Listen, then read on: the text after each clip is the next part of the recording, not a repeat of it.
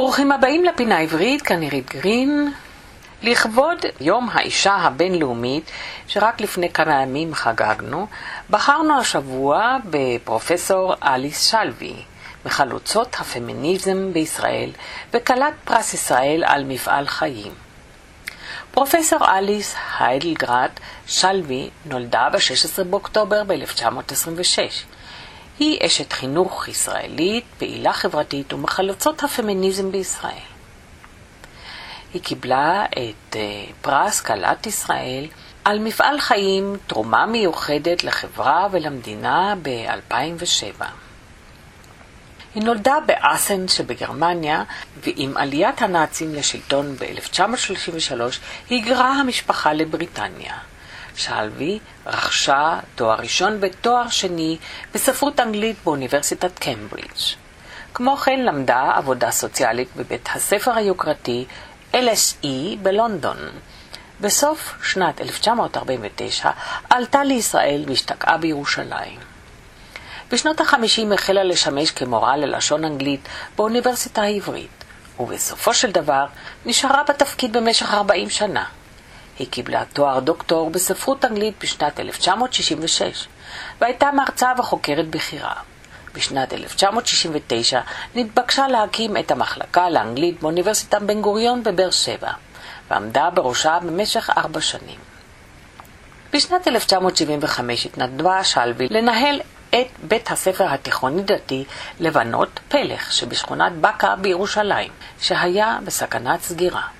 היא תכננה לעשות זאת באופן זמני, עד שימצא מנהל קבוע, ובסופו של דבר נשארה בו 15 שנים, ובבית הספר הנהיגה שלוי חינוך פתוח, המעמיד את התלמידות במרכז. היא הפעילה אותו ברוח הפמיניזם הדתי, והוא גם אחד מראשוני בתי הספר שדגלו בחינוך דמוקרטי.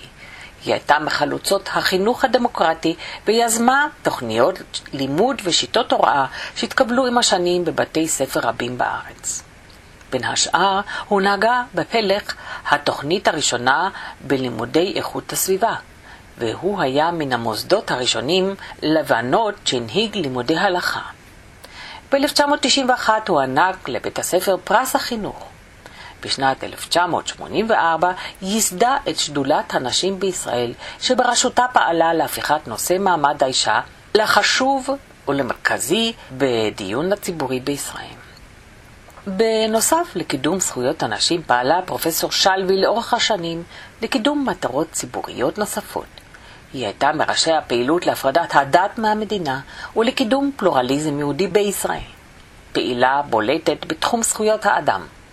ועסקה רבות בתחום החינוך ובתחום הרווחה. לצד כל אלה, היא פעילה ברציפות מאז שנות ה-80 לקידום הדו-שיח והשלום בין יהודים וערבים. בשנת 1989 קיבלה שלוי את אות זכויות האדם על שם אמיל גרינצוויג, על תרומה מיוחדת לקידום זכויות האדם בישראל. בשנת 2007 זכתה בפרס ישראל על מפעל חיים בקטגוריה של תרומה מיוחדת לחברה ולמדינה. וב-2009 זכתה בפרס על שם פרופסור ישעיהו ליבוביץ. בשנת 2006 הוציאה לאור במסגרת שלוי, הוצאה לאור, גרסת תקליטו של אנציקלופדיה לנשים יהודיות בעריכתן של פרופסור פאולה היימן מאוניברסיטת יל ופרופסור דליה עופר מאוניברסיטה העברית בירושלים. שלוי הוצבה במקום ה-108 ברשימת מרץ בבחירות לכנסת ה-19 ב-2013. הכניסיני תחת כנפך והיי לי אם ואחות ויהי חיקך שאלנו אותה מדוע הפכה לפמיניסטית. והיא אומרת, אני נפגעתי מאפליה על בסיס מין בקידום שלי באוניברסיטה העברית, היא מספרת. עליתי ארצה עם תואר ראשון ושני בספרות אנגלית ולמדתי גם עבודה סוציאלית. לימדתי במחלקה לאנגלית באוניברסיטה העברית וב-1969 נשלחתי להקים את המחלקה לאנגלית באוניברסיטת בן גוריון. אך כשהגשתי מועמדות למשרת הדיקן ב-1972, הטילו בעלי הכוח באוניברסיטה ספק ביכולתי למלא את התפקיד, היא אומרת. כשסיפרתי על כך לחברותיי גליה גולן, פרנסיס רדאי ורבקה בר יוסף, הסתבר לה, היא אומרת, שגם הן נפגעו מהאפליה הזאת, והם החליטו לפעול ביחד. ב-1984, כשהפמיניסטית בטי פרידן הגיעה ארצה לישראל במשלחת של פוליטיקאים אמריקאים בכירים, הם באו לפגוש אותה ובהמשך הציגו את תביעותיהם בפני נציגי הממשל האמריקאי והישראלי. בתום הפגישה ההיא הם הסתכלו בהתרגשות על המוני הנשים שהגיעו לתמוך בהם. פרופסור פרנסיס רדאי אמרה שצריך להקים ארגון הפוליטי שמטרתו תהיה קידום מעמד האישה, וזה מה שהם עשו. הם הקימו את שדולת הנשים. ולשאלה מתי הם החליטו לחגוג גם בישראל את יום האישה הבינלאומי, היא אומרת, יום האישה הבינלאומי הוא לא חגיגה, אלא חלק ממאבק וממחאה על מקומן הנחות של נשים בשוק העבודה. אלינו, היא אומרת, הוא הגיע רק אחרי כנס הנשים הבינלאומי שארגן האו"ם ב-1985 בניירובי. בעקבות הכנס הזה גם ישראל נכנסה לרשימת הפמיניסטיות הפעילות.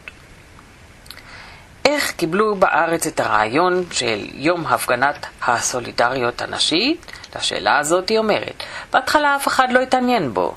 כשהתקשרתי לתוכנית הבוקר של רבקה מיכאלי בזמנו, למשל, כדי להציע לדבר על מעמד האישה בשמיני במרץ, המפיקה טענה שאין בזה שום עניין. הם יצרו קשר עם נשות מפתח במשרדי ממשלה והצליחו להשיג ביום הזה כמה שעות חופשה לנשים העובדות והתחילו לארגן אירועים ולהרצות על מעמד האישה. אבל כשהיא ראתה שהופכים את האירועים האלה לתצוגות אופנה וסדנאות טיפור, היה ברור שצריך לפעול אחרת. מה הם עשו? בתחילת שנות ה-90 הם החליטו לאמץ את נושא העגונות, שקידמו עורך דין שרון שנהב ופנינה פלי. ולקיים ביום הזה הפגנה מול הרבנות. ההפגנה הסבה את מודעות הציבור לנושא הכאוב הזה.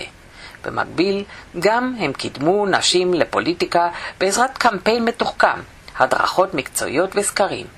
בעקבות זאת נבחרו לתפקיד ראש העיר יעל גרמן מהרצליה ומרים פיירברג מנתניה, ו-12 חברות כנסת חדשות הצטרפו לבית המחוקקים. שמונה מהן בוגרות השדולה. איך השפיע השינוי הזה על החיים שלנו, היא אומרת. חברות הכנסת יזמו את הקמת הוועדה לקידום מעמד האישה ופעלו כדי לחוקק חוקים רבים לטובת הנשים והמשפחה. בתחום התעסוקה נפתחו אפיקים חדשים, והיום יש לנשים הרבה יותר הזדמנויות. מהו השינוי הכי חשוב שעלינו עוד להשיג? אנחנו שואלים. היא אומרת שמצער אותה שבעניין הידידותיות למשפחה אין התקדמות. עולם העבודה עדיין לא מתחשב בצרכי המשפחה, על אף שהעניין נוגע גם לגברים. יש לי חברה סוציולוגית שלימדה אותי נוסחה חשובה. עבודה ועוד קהילה ועוד משפחה שווה איכות חיים. עוד תחום שבו צריך לחולל שינוי דחוף הוא הממסד הדתי שכולו גברי. לשאלה מה היא עושה היום, היא אומרת ב-2005 סיימתי לכתוב עם בן זוגי, משה, את אנציקלופדיית הנשים ביהדות. מאז היא פנסיונרית עסוקה. היא מרצה, פעילה בקרן הישראלית החדשה, בשתיל ובחבר הנאמנים של מכון שכטר, וגם מנסה לכתוב את הזיכרונות שלה.